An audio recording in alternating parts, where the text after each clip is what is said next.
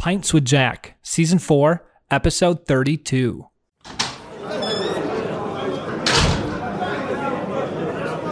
Welcome, everyone. Pints with Jack is your weekly C.S. Lewis podcast where David, Andrew, and I break down and discuss the works of C.S. Lewis. This season, we are eavesdropping on the correspondence of a senior demon, Screwtape, as he explains how to tempt the patient, a human assigned to be tempted by Screwtape's nephew, Wormwood. Each week, we'll be considering a different letter, untwisting Screwtape's hellish logic, and forming a battle plan for our own spiritual lives. And for the first recording of the new year for myself and potentially Andrew, you are graced with the presence of Andrew and myself. Oh, what a joy to be back with you. I am I on my Christmas list and I got it. I've got my Pints with Jack t-shirt. And then in the other room, I just got a I got a frame yesterday. David and Matt for Christmas um, had this this uh, this pen and ink drawing of C.S. Lewis done for me. Beautiful eight by eight, and I just got it framed uh, yesterday, and uh, uh it's it's uh, we're relishing the Christmas gifts. Oh well, I'm glad it turned out well. And Andrew upgraded our Scotch single malt a tasting notes book to the is that the seventh edition the seventh and latest edition so uh, michael oh. jackson was the guy who did it um, and then he passed away after the sixth uh, which is why I had sent you all the six. But then I found out there's a seventh edition, and that's uh, been updated by Dominic Roscrow and Gavin D. Smith. So that's the fully revised edition, and here it is. So get ready for some good tasting notes, guys. Absolutely. Well, for the song of the week, David, after my own heart, went to Let's Go to the Mall by Robin Sparkles. First, Andrew, do you know what that's referring to? I don't know at all. I'm yes. too old for that. I, I, I actually shouldn't celebrate in knowing this. That is from the TV show How I Met Your Mother. Oh, it's okay. not a famous song. It's not some musician. It's one of the characters' actual song in okay. the show. Okay. All right. Yeah, you know that's one of the ones that I haven't haven't binge watched yet. Uh, we've done a fair bit of binge watching, and uh, I'm in the middle of Better Call Saul right now, but um, but haven't done How I Met Your Mother yet. Well, I enjoyed it. Um, I'm not actually sure why David chose that song, to be honest, knowing that this is about church shopping and because you're being a connoisseur, you're ch- you're shopping around, you're oh. going to the mall of religious opportunity. Well done, well done, David. As he re- as he listens to this, will be pleased that you were able to save that. Yeah, there we go. Were there some alternate titles too? I see he wrote uh, "A Change Will Do You Good" by Sheryl Crow. I do not know what that is. I don't either. But then uh, "Round Round Get Around, I Get Around" from the Beach Boys. That was that one too. So, yep. And I hear that we've got lots of new titles coming up soon. So, yeah. Yeah. What is our quote of the week? Yeah, directly from the letter. Surely you know that if a man can't be cured of church going, the next best thing is to send him all over the neighborhood looking for the church that suits him until he becomes a taster or connoisseur of churches. Oh man, that sounds like trouble. And that, that sounds does. very American to me. And we're going to have fun with this knowing uh, Andrew that uh, you coming from the pastor background and being a pastor, this is going to be fantastic to be able to get your thoughts. I'm excited for this letter. Oh man! Plus, I'm an Episcopapticostitarian. I've been everything, so I, I, got some experience with all of this. So let's see if we can oh. bring it to bear. Yes, but first we have to have our drink of the week. We do indeed. And I myself am continuing the Advent calendar, and I think I'm only number six out of 24. So I have a wide range coming in this year. Mine's a Singleton of Dufftown 12 year age. Never had it before. What are you drinking? Um, I am drinking, thanks to you still. Um, this is when you know you've been gone from home too long. Uh, I'm missing my Lagavulin 16, which is back in Alexandria. We're finishing up our last week and a half here in Florida before we head back north. Uh, and so I am drinking the Clynelish 14 that you gave me. I love it. And mine on the nose, it describes it sweets with a malty smell, and I totally get that. Mine is a delightfully complex, spicy, and perfumed nose. I get a little acetone too. Some hmm. floral mm. and malty hints. Love myself a malty scotch. All right, should we try My it? sweetness is definitely coming from an, an app or a uh, fruity flavor. Oh, that is good. Mm. That is above average from what I've had. I will definitely say so. So I like malty. This reminds me of the Macallan, mm-hmm. but it's slightly slightly more peaty. Okay. Not much at all, which I, I really am enjoying that. Hmm. This one, um, multi-layered palate, slight citrus hints, which I get, a honey background. It actually has a big punch too, which isn't described here. A little peat and delicious spices in the background, um, and a honey finish with a taste of brine.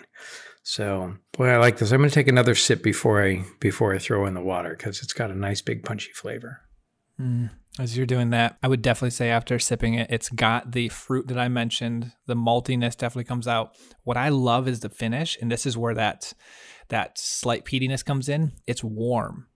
Okay. And so medium to long. I like medium to long. And Yeah. I like warm.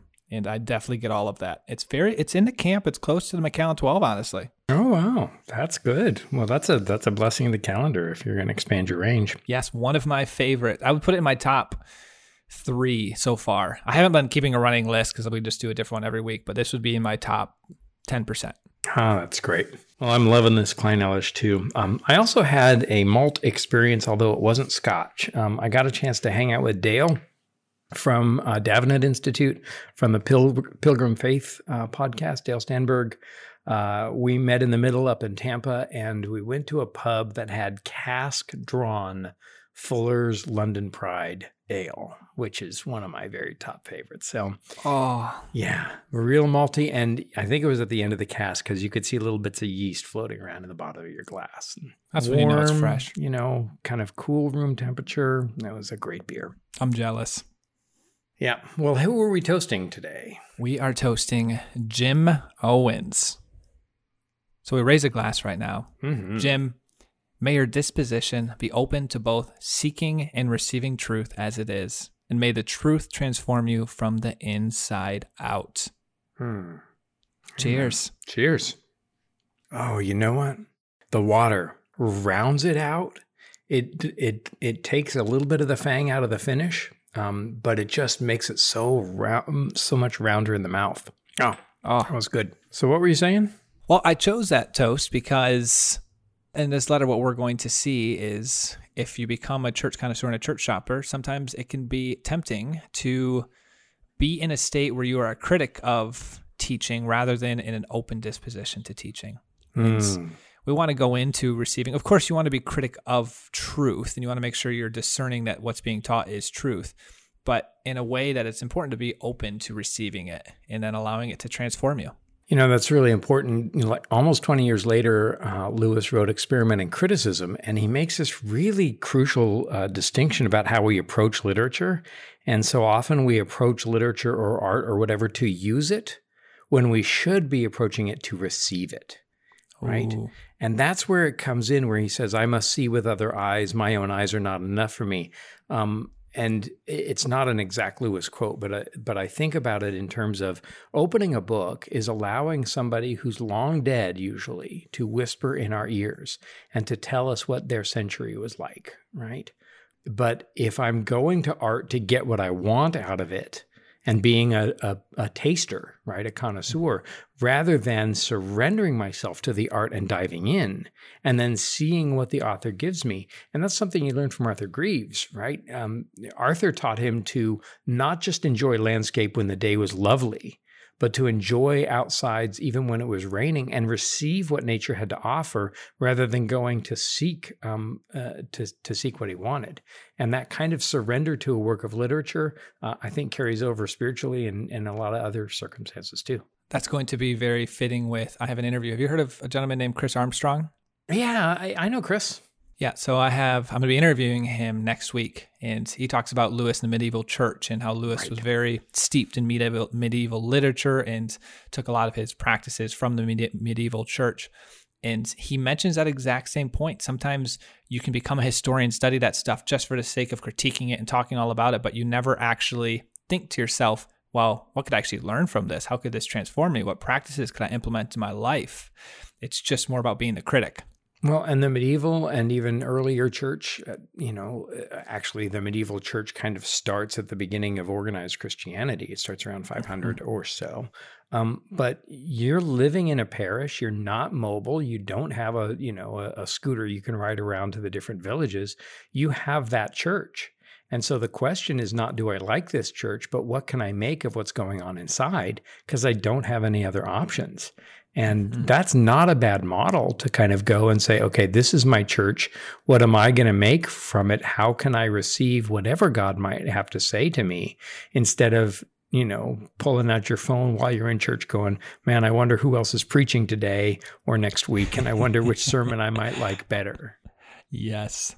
Yeah, well, give give Chris my my fond regards. I remember uh, having a meal with him in Wheaton the last time I was there, and uh, yeah, uh, looking forward to hearing what you do with him. I will. I definitely will. I'm looking forward to it too. Well, before we jump in, the chapter summary, which Sorry if it is somewhat disappointing, guys. David writes these constantly, and I opened it and there wasn't one in here, and I was like, "Oh boy!"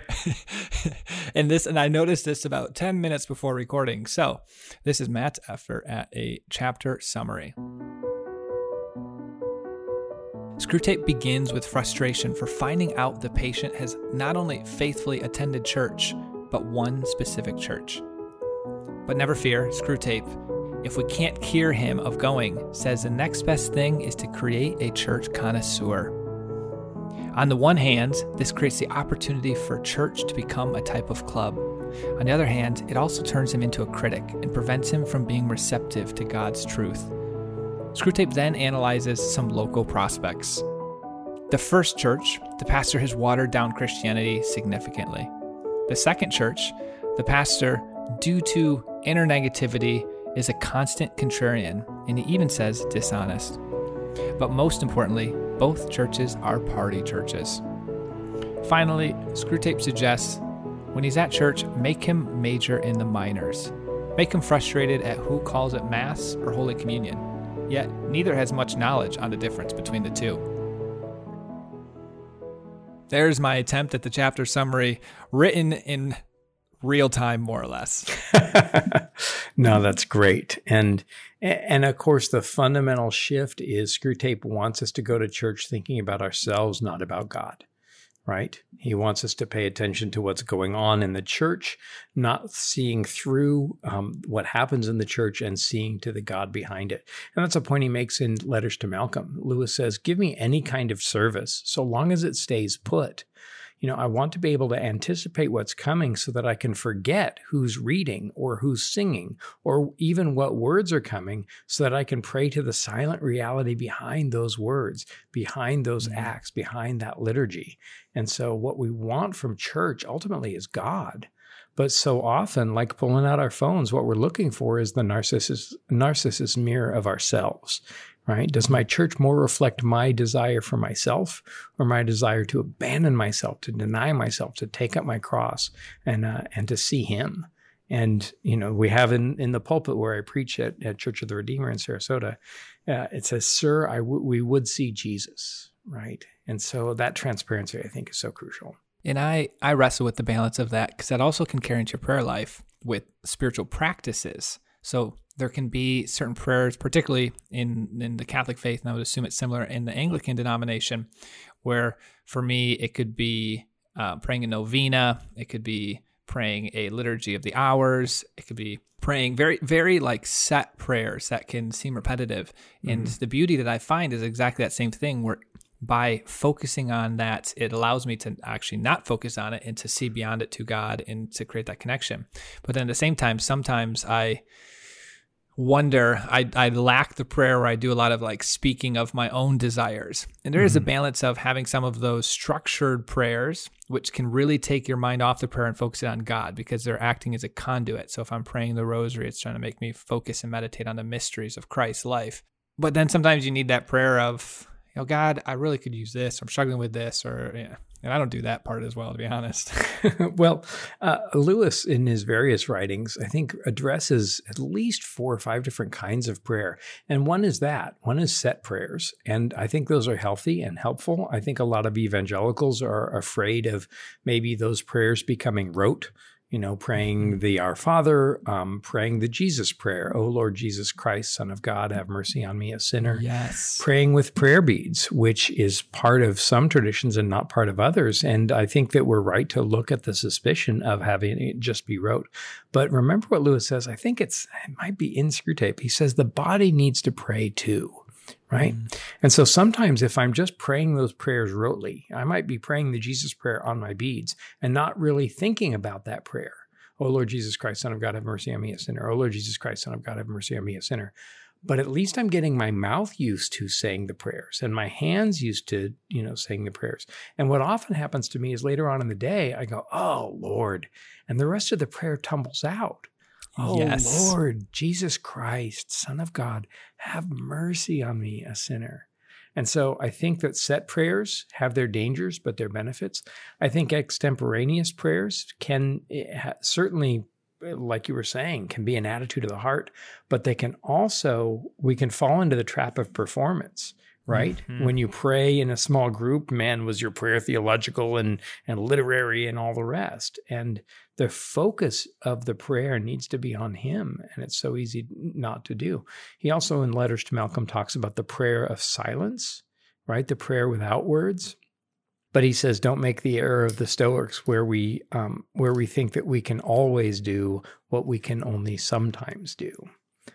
Ooh, yeah, I like that right? And so sometimes I'm not at my top form when it comes to prayer, and that's why there's so many different um, different ways to go about that. You know, icons or contemplative prayer. You know, to pray with music, to pray with images, right? Um, that's another way that we can pray. Uh, the, for me, the bottom line on all of that is. What's the fruit? Am I growing close to Jesus? Am I mm-hmm. softening in my relationship towards others and loving them more? Right? Am I thinking more about God and less about myself? And to me, that's the rule of thumb when it comes to prayer. Is prayer taking me out of myself? Um, eh, or is this type of prayer taking me out of myself or making me more self reflective? And um, as always with love, it's humility. It's turning out of myself and turning towards charity, caritas, love. And, uh, and that's the that's the goal of prayer. That's also, I think, the goal of church too, don't you think? I love it. I do. I agree. Well, speaking of church, how about we dive into the letter? Absolutely. Yeah. So we start the letter out with shock from Screwtape, as mentioned, when he realizes that the patient has continued to be devoted to a single church. Fidelity to a single church in his mind is a very bad thing. Yeah. So here's what he says. Uh-huh. Why have I no report on the causes of his fidelity to the parish church? Do you realize that unless it is due to indifference, it is a very bad thing. Surely you know that if a man can't be cured of church going, the next best thing is to send him all over the neighborhood looking for the church that suits him until he becomes a taster or connoisseur of churches. That's so good.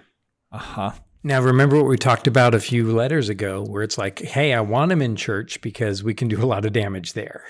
Yep. You know? And now that the guy is starting to kind of be aware of that, and remember that the enemy's going to try a tactic as long as it works. And the moment we are wise to it, he's going to drop that and try a different tactic. And that's where he where he is now.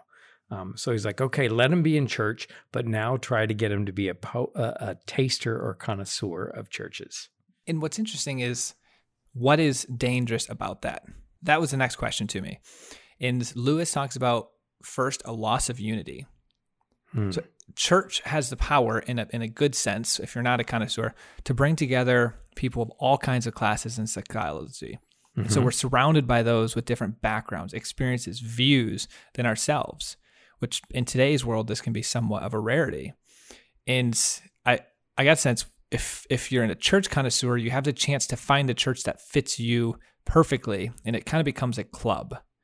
And so there's no longer that diversity because you're you're seeking out almost in the same way in a in a culture where social media you curate the news you read and you only curate the news that that supports all of your views and your beliefs and you won't ever listen to another one. Same thing can happen with churches. And so it can very much become a club. Well, you know, we were talking about this before the start of the episode, and I'm so looking forward to hearing what you do with Chris. When you're in the medieval church, right? You're going to the church that is within walking distance from your home. Mm-hmm. And in general, in the village, wherever you are, in Germany or wherever else, that's your village church. That's the church that's at the center of town. And you don't have a choice of churches. You just show up. And then the choice is what you make of the church that you that you walk into and find. Um, and that's, I mm-hmm. think, what Lewis means when he says that there's a unity of place and not a unity of likings. right? It's not about the church that is the style that I like. It's about this is just the place. This is the parish church. This is where, you know, where I go because that's the only church um, that, that I can get to. And I think that, eh, like you and I were talking about a little bit earlier, I think churches maybe misstep when they try to form smaller groups around um, demographics rather than around affinities. So, like we were saying before, if you get a group, a small group in the church, all of whom love, I don't know, you know, NASCAR or or uh, pipe smoking or whatever else it is, you know, hunting, fishing, whatever your interest is. Um, bicycle riding. If you do a small group based on these people who really love bicycle riding, the differences between a 70 year old and a 20 year old member of that group are more or less incidental because they both agree about the passion they share for bicycle riding, right? If you group people according to their age, 30 to 30, 30 to 40, they can have really different interests and different tastes and so uh, that I think those those divisions are kind of harder to harder to split up. And so it's a unity of place and not a unity of likings. But I think within that you can find the unity of likings, which I think Lewis is meaning by that philia, friendship. It, but Screwtape wants to mess with that. Um, mm-hmm. So, and he wants us to make it, as he says, uh, a kind of club, and finally, if all goes well, into a coterie or faction. I remember back in the day when I was a Baptist, I was very proud of being a Baptist. And I was telling my friend, well, John was a Baptist. And she said, yeah, okay, but I'm a Nazarene. Witty response. I'm impressed. And that us versus them mentality can be so fatal to fellowship, right? Yes. Catholic, Protestant, different kinds of Catholic, different kinds of Protestant, high, low, mm-hmm. broad, whatever. We used to say in the beginning uh, in Mere Christianity, uh, I think it was can't Canto well, I'm not gonna remember his name, but he's the person that does mass with the Pope. And okay. he once wrote a piece that said what unites us is infinitely greater than what divides us. And David has quoted that at multiple times. It's just important to always remember. Yeah, you know, Lewis talks about in mere Christianity in the preface. He says, I've met little of the fabled theological hatred from convinced members of other communions than my own right? My opposition has mostly come from people on the fringes of my own fellowship or of no fellowship at all. You know, and then he says, and I love this, and this echoes because it's right around the same time. It is at her center where her truest children dwell, that something or a someone mm-hmm. seems to speak with the same voice, right? And if we were in a prison camp being beaten for our faith, I wouldn't care what kind of Catholic you were. You wouldn't care what kind of Protestant I am. We would be united by the faith of Jesus, and mm-hmm. um, and I think that's what Lewis means uh, when he says uh, he's trying to make the man a critic, where the Lord wants to make us a pupil. Right? We want to. We're there to learn. And that's the second. That was a beautiful transition into the second point. When you become a church connoisseur, you become the wrong kind of critic. And I like how he distinguishes wrong kind of critic because mm. you can be a there's a good critic, a critic of truth, meaning that you you do need to discern. And Lewis used to mention that of if you're in the hallway of mere Christianity, you want to pick your church based on what you believe is the closest to truth, mm-hmm. not best music. Your values line up perfectly with it. Um, best sermons. It's like what's teaching truth because our ultimate goal is to seek truth and to allow the truth to transform us. So you have the wrong kind of critic, and then you have the right kind of critic, and I, appreciate how he said that. I think for me, um, and part of why my faith is kind of a Frankenstein patchwork faith. I mean, I'm, I'm an Episcopalian training for Episcopal ministry, but um, but I'm also an Episcopal Costitarian. I've been a lot of other different denominations, and I draw from the Catholic Church with the Hail Mary, and I draw from the Theotokos theology of both the Catholic and the Eastern Orthodox, and I have a whole bunch of icons. But I'm going to draw from whatever tradition to me doesn't seem to violate the spirit of the Lord or the or, or the sense of the Scripture, if it'll help me to get more God and help to get more God into me and for me, that's the wisest approach is what will help me get over myself and get more into the truth of Jesus Christ and to become more like him. And that's what church is designed to do. And that's going to make Screwtape crazy. So he's going to do anything he can to, uh, to undo that, isn't he? Well, this quote might describe you then, because when you're in that that position, that disposition of openness and receiving, this is what Screwtape writes happens.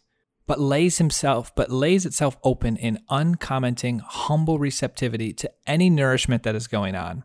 Mm. This attitude, especially during sermons, creates the condition in which platitudes can become really audible to a human soul. There's hardly any sermon or any book which may not be dangerous to us if it is received in this temper. Wow. That, I know, like it's any sermon or any book. Essentially, what he's saying there is exactly what you said. You you find truth, even if the book or sermon doesn't isn't fully true or full of complete truth. It's you have an openness and receptive to re, to receiving the truth that's within it. I wish, dangerous. yeah, I, I, I, I so wish Lewis had written a chapter for seminarians because I just finished my homiletics class, which is the art and craft of preaching. Um, and I got an A. Thank you very much. Um, well done. It's okay. He gave everybody A's. So, um, but thinking about preach craft, preaching craft, um, uh, sermon craft uh, makes me a little bit of a connoisseur. And am I criticizing the language choice or the tone of voice of the preacher instead of listening not only to the message, but through the message. And as somebody who now preaches sermons and who will preach sermons for the rest of my life, what I really want you to do is listen through the sermon for the voice of God, however dim or inaudible, to be speaking to you, even through platitudes. Um, and uh, a rector of mine uh, in Houston, uh, Father Josh Condon, uh, before I preached my first sermon, says there's this holy space between the lips of the preacher and the ears of the hearer.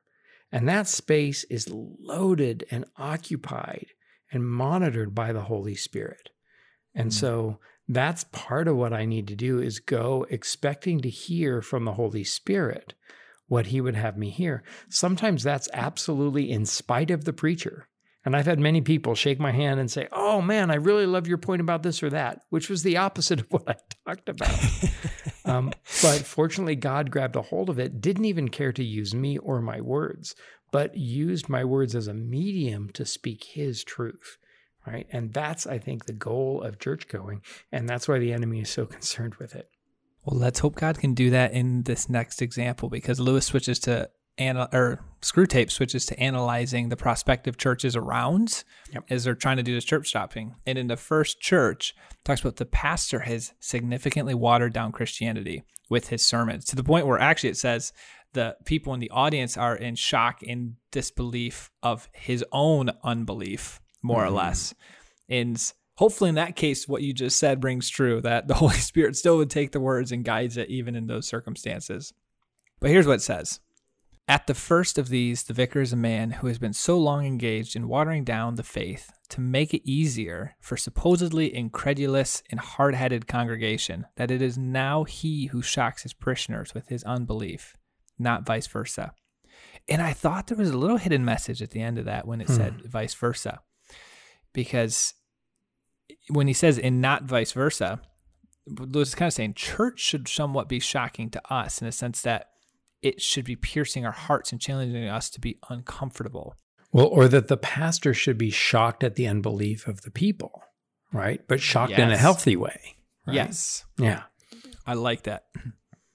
And then he goes on to say, and we are thus safe from the danger that any truth not already familiar to him and to his flock should ever reach them through scripture. But perhaps your patient is not quite silly enough for this church, or not yet. and and I have witnessed this, and it does break my heart, water down Christianity. I understand and I, I honor the motivation that churches sometimes want to make the message palatable so that way it can reach a broader audience and bring more people into the doors. And there is a beauty to that. If you get them onto the step of the ladder where there, there's an openness to Christianity, that's a wonderful thing. the same time, it doesn't, it has a hard time pulling them deeper and hmm. there is that danger with it. And I and even actually in prepping for the Chris Armstrong interview, it was he he references Willow Creek in Chicago, and he talks about Bill Hybel even admitted that they almost watered it down too much, where they brought significant numbers into Willow Creek, but mm-hmm. had a very hard time being able to take them deeper. There was a shallowness to what people got brought into. And that's from like the head pastor himself. Yeah, and Bill Hybels, you know, I, I, know that there have been some issues, but I mean, he really was, uh, you know, kind of spearheaded the large church movement. I keep thinking about Screwtape, and boy, I'm so glad to be involved this year because there's so much good stuff that continues to come back to me um, through reading these Screwtape letters. Um, and one of those principles, and I think that you know we're we're recording this the the uh, the week after um, the Tuesday following the uh, the January sixth um, you know incident in the Capitol. Um, mm-hmm. Screwtape is more than willing to trade a lesser victory for a greater sin, right? Let him have chastity, and then, but let let us make him pr- proud about his chastity or whatever else. Um, so many of the things that are tearing our country apart are really good things at their core, um, but what we're doing is majoring on those and losing this kind of um, the the gentleness that needs to be shown to all, the love of Christ that all need to bear to one another.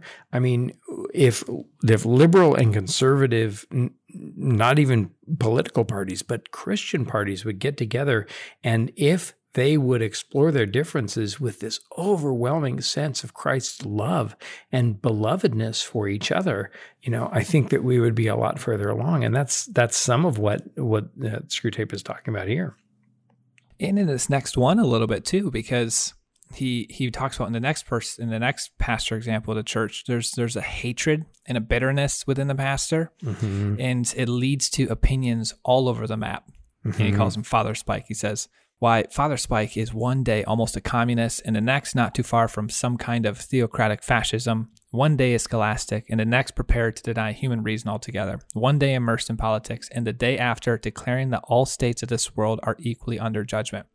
Because of that bitterness and hatred, he he wants to be contrarian constantly. Mm-hmm. And I find that in today's climate as well, where people just from a lack of joy, a lack of feeling loved, a lack of worthiness, purpose that would all come from an intimate relationship with Christ, there's a divisiveness that comes at the core of that desire to be disagreeable, to be contrarian, to not find that common ground.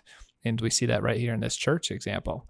Well, and even in Lewis's day, and how much more in ours, the job of the preacher. And i mean i wish there were a class on how to handle the comments as you stand outside the church door and people either walk by and ignore you or come up and shake your hand not so much in covid time. Um, but 90% of what i hear is great sermon wonderful sermon great sermon wonderful sermon a couple of mm-hmm. people say, you know, oh man, I really am going to take this with me. And a couple of, a lot of people just, you know, a fair number of people just kind of walk by and don't make eye contact because they're embarrassed. They didn't like what you said. They weren't paying attention. They were making their grocery list or whatever. Um, but this kind of thing that the enemy is working really hard to make ineffective any possible truth that may be coming coming through. And so sometimes the temptation as a preacher is to be controversialist, to to find a way to wake them up, to find mm-hmm. a way to say something that's going to reach out and grab them. Um, but then, of course, it's really hard. You know, am I just a vessel for a message? Or do I want them to look at me? It's why being a singer is different than being a worship leader. And and if ever Screwtape wants to screw with anything, I think that's that's that's some of what it is. Uh huh. It's interesting too because he goes on. And he says that he's dishonest, mm-hmm. and so mm-hmm. hides behind this statement. The teaching of the churches, when really he means, I'm I'm almost sure I read Recential and Maritain. I didn't know exactly what that was. Yeah. Um, I I need to go to lewisiana.nl uh, and see my friend Arend Smilde's comments on that. He does wonderful online annotations to these things, but not I know for sure, but I may have uh, I may have glanced at, or it's a, a half half remembered um, reading from something that you did late at night in seminary. Um, but I love how Screwtape says his fatal defect is that he really believes right? And so, and that's I think why, to some degree, you all are so right about your admiration for um, for the Great Divorce. Um, what's going on there? Did you just say that? I did. Oh. Absolutely. Absolutely. I, I, can die. I can die now. Thank you, Andrew. Take me now, Lord. I said in some degree. and he says, you know, even there, there's even where there's a spark, it may be blown into a full fire, right? There's a coal of it there. And so, what's going on as we go to church is that there really is this kind of active, dynamic battleground going on. And if I'm just going to church out of rote and whatever, and and not paying attention, that's where Screwtape wins. And if I'm going there to kind of criticize, that's where Screwtape's uh, trying to win. Sometimes you might have a bad preacher. Um, you might ha- have a bad homilist, but they may be the most tender person at your hospital bedside right? And so maybe what the Lord wants you to do is listen to the sermon and ignore the fact that they might not be the greatest performance and see what you can get out of it. Sometimes I have sat under preaching where, you know, I might pull out my phone or my my iPad and I might look up the, you know, the interlinear Greek of the text that he's talking about and at least engage with the scripture and I might get something out of it there. So I hope nobody who ever listens to my sermons ever does that. you don't Actually, want to see any phones out. I don't care as long as you're getting closer to Jesus in church rather than farther from Jesus in church. And two, those two are really powerful, dynamic, present um, possibilities as we go to church. Well, the final part he says is one thing that both of these churches have in common, and it's dangerous, is they are party churches. Mm-hmm. And this is incredibly beneficial to Screwtape in Wormwood. Mm-hmm. And so I want to quote this at length. Actually. Yeah, go for it. It's a little bit longer, but it's it's just it's so on the on the mark.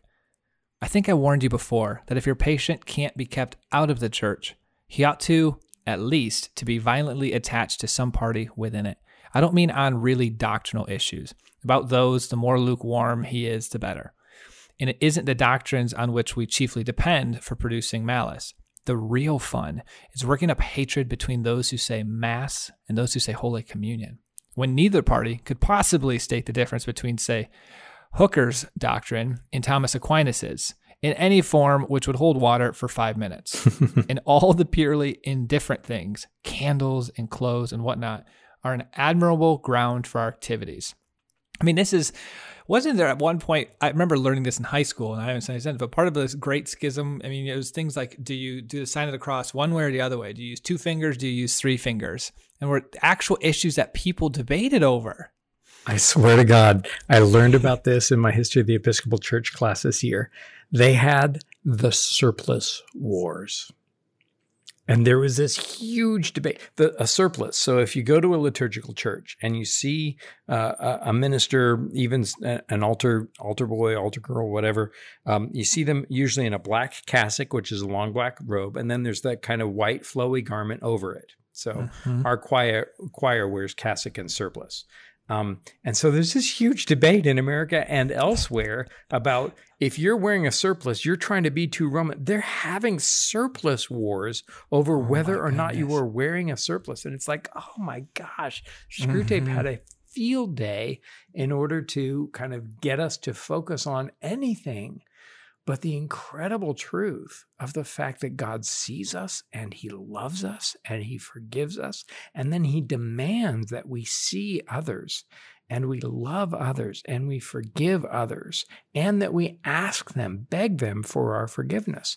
And that's part of what's happening in our country right now. People have lost their minds and lost the idea that we should love one another. Now, I'm not going to go into the argument about whether America is a Christian nation. I am not going to engage that. But there's this kind of civility that we have had as Americans that is now lost. And people are firmly convinced on both sides.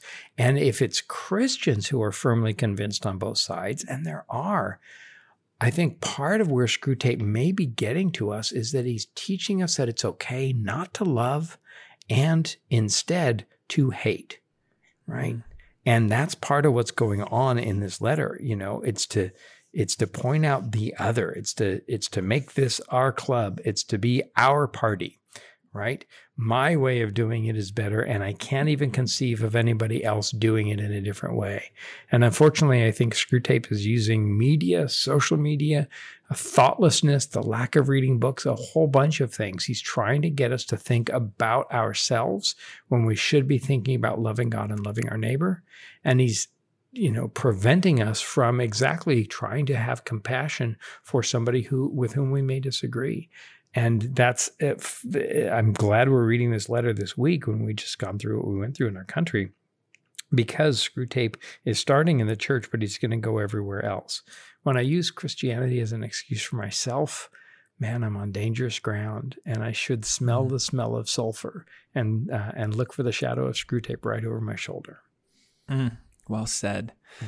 And as he finishes here, let's not forget Paul's teaching on Mm. food and other essentials. Mhm. And so here's what Screwtape says namely, that the human without scruples should always give in to the human with scruples. You would think they could not fail to see the application. You would expect to find the low churchman genuflecting and crossing himself, lest the weak conscience of his high brother should be moved to irreverence, and the high one refraining from these exercises, lest he should betray his low brother into idolatry. And so it would have been but for our ceaseless labor. Without that, the variety of usage within the Church of England might have become a positive hotbed of charity and humility. That's so great. I have that underlined, and it, before we even looked at our notes together, uh, let me clarify for my uh, for my my sisters and brothers who um, aren't more part of a more formal or liturgical church. To genuflect, it comes from the Latin genus, meaning knee. To genuflect means to kneel, and we cross ourselves in liturgical churches. And what he's saying is, let me never kneel or cross myself if that's going to stumble a brother or sister who doesn't doesn't believe in that. And on the other end, let me not be so angry at somebody who actually does these practices. You know, it's how can we carry each other? How can we consider in humility consider others better than ourselves? And read again that last phrase that you had because that really jumped out at me, Matt. Without that, the variety of usage within the Church of England might have become a positive hotbed of charity and humility. Mm. Positive hotbed of charity and humility. Imagine And if the church was that. Imagine if I were like that. Yeah. Imagine if I were positive instead of negative. As a professional churchman now, it's really easy for me to be a critic instead of a worshiper, right? Mhm. To judge a sermon, to say, oh, I know which commentary they're using, blah, blah, blah, blah, blah, instead of to come with an open soul and say, Lord, speak to me. I would hear from you, right? Positive hotbed instead of a sleeping bed, right? Instead of lying dormant, of caritas and humilitas. And this mm-hmm. gets back to what I talk about all the time. The opposite of love is pride. And the opposite of pride is love. And humility is the first move towards love, to go out of ourselves towards the other, right? To say, less of me, more of you, right? He must increase, I must decrease. And this to me is kind of the heart of Lewis, but that's no surprise to you or any of our listeners. I was just listening today to, I use that. It's another, I'll do a plug. I haven't done it in a while for our listeners, but the Hallow, H A L L O W. It's a, uh, it's technically a, a Catholic meditation app, but honestly, 90, at in the past when they did it, 94% of the content was universal across Christian denominations. Hail Mary, obviously, and Rosary tended to be a bit more Catholic, but they've got daily gospel readings, daily Lectio Divinas and stuff. Beautiful app. I was listening to a prayer 15 minute meditation on the litany of humility today at Mhm. lunchtime and just and, and it encourages you to to pray that jesus grants you the grace to desire what it was stating and i liked how it phrased that because it was stating lord let me desire the esteem of my brother more than my own esteem Mhm. and I was like, yeah, I first need to just ask for the grace to even desire that because I'm not really sure I desire my brothers and sisters around me to have more esteem than me. I'm not sure I desire that they are lifted up more than myself. And so I got to Mhm. first start with just asking for the desire and then hopefully the grace to actually do it. And it was just a really beautiful litany and Mhm. it, it really pierced me. It's the first time I ever have done that meditation. Mere Christianity, that last chapter of Mere Christianity, and you know, if you're, uh, if our listeners need a little bit of encouragement and a little bit of instruction, just go read the very last chapter of Mere Christianity. There's so many things in there, but one of them that just echoes and rings in my ears: "Out of ourselves into Christ we must go." And the only place I can find Christ in this world, besides in the Holy Spirit dwelling dwelling in each of us, the only place I, I find Christ, I see the image of Christ, is in my sister and my brother. and start with the people who are easy to love and do something loving towards them. You know, I'm going to go for a walk with my wife after this. I'm going to try and do something loving for her, right? Out of myself into Christ we must go.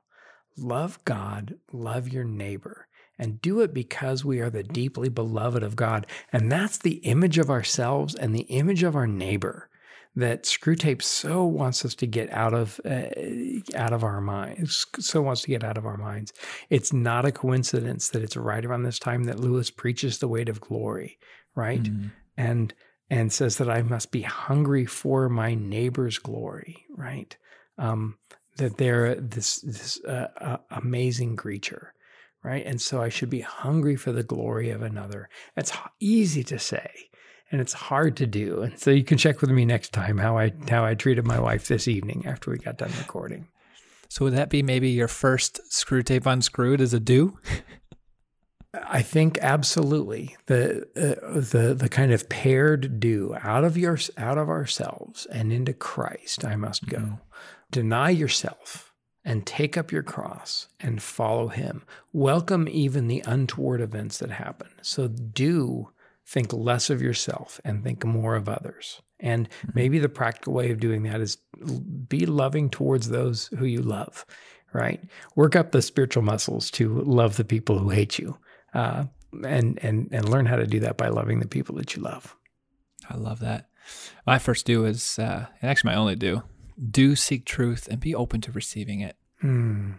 Mm-hmm. Just in the sense that don't be critical of the sermons and all these little things and the things that prevent you from actually being open when you're in a service, when you're reading a book, when you're in prayer, have that disposition that just desires to receive the message and the word that God wants you to receive and to transform you mm-hmm. rather than I'm going to be super scared. Oh, this person said this one word in this homily and it just set me off and it, it, it was a trigger word and now I'm done. I'm closed off. I'm not going to receive anything else that's said because this word triggered me or it was slightly too political in this way or slightly too this in this way, and therefore I'm done.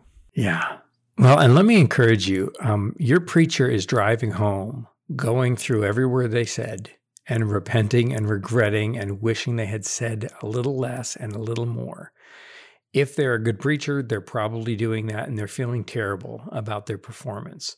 If they're not even thinking about it, you know, then they need your prayers all the more. So I would say pray for your preachers, right? Pray for them on Friday night and on Saturday night, and pray for them on Sunday morning. They are working hard and crafting, or maybe they've had a crazy week and they didn't have time to really dig in and do the exegesis, and they're coming to the to the to the pulpit half prepared, right? They're going to be human just like you on your worst day and your and your best day, right? Preachers have bad days too, so pray for them, listen to them, hoping to hear the Lord, and then let them know um, afterwards, if something good came, bear a good word um, back to them if you can. But mostly just pray for them and love them. It's a it's a hard task. A sermon, even a ten minute one, as we have in my church, is a is a is a daunting thing to prepare. I like that. The other simple thing I put from this was just don't church stop shop. Yeah. Other than you know, if you're if you're coming to the faith and you're trying to find a denomination, that's one thing. If you're doing it with that seeking truth and finding it don't chirp. Maybe I should preface that. Don't chirp shop based on some of the minor things. Sure. And, you know, I would probably, in my wide experience in Christianity and a lot of different denominations, I would suggest find a place that's pretty close for you so that you don't have an excuse to sleep in on Sunday and you can get involved in the lives of people. So find, have a parochial or a parish type mentality. Find a church that's close enough that you can be uh, active in the community. Um, find one that suits you. Um, but once it suits you fairly well, um, start looking for the flaws and start digging in an oar. Start figuring out how to row that boat in the right direction. If it has flaws, figure out how you can help that. Find a place where you can also serve. Um, because what we need, I mean, the church is 90% volunteer, no matter what, what church it is. So um, find one that suits you, find one close by, um, moderate your expectations. It's not going to be perfect, especially if you're coming out of a bad church experience. You're going to have a honeymoon period, but then the warts are going to show.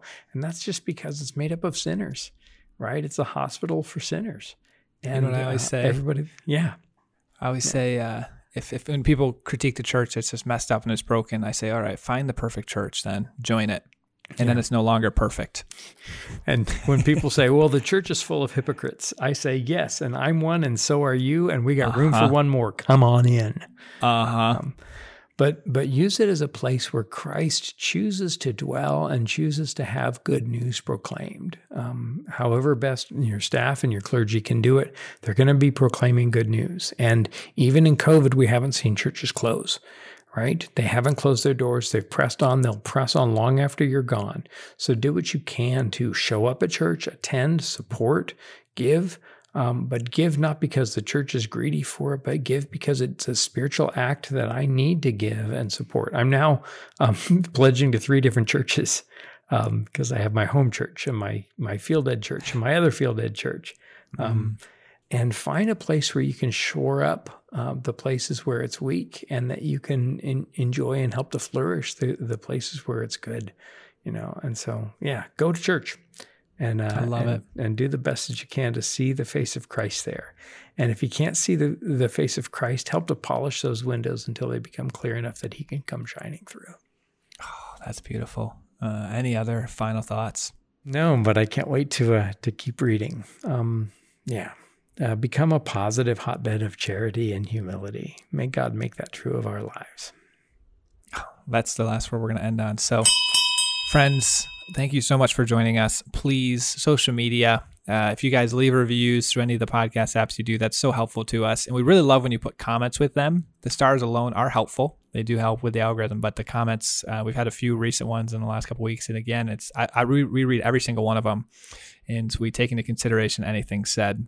If you really love the ministry we're doing and you feel called to support on Patreon, we have that and we've got different tiers. And that's been such a blessing. We had a, a large influx in December of new supporters and they all did the second tier or above. So they're all in the Slack community and our Slack community grew in size probably 10, 15%, which was awesome in a single month. And so we're so glad to have you guys check out Facebook, Twitter, Instagram. David is very active on all of those.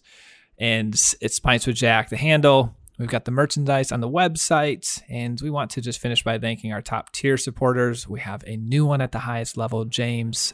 Thank you for joining that group. And then Jeff, Chris, John, Kate, Rowdy, thank you for continuing to be a part of that group. Oh, man, it's a blessing to be part of this community. I love it. And then uh, join us next time when we'll be going further up and further in. Cheers. Cheers.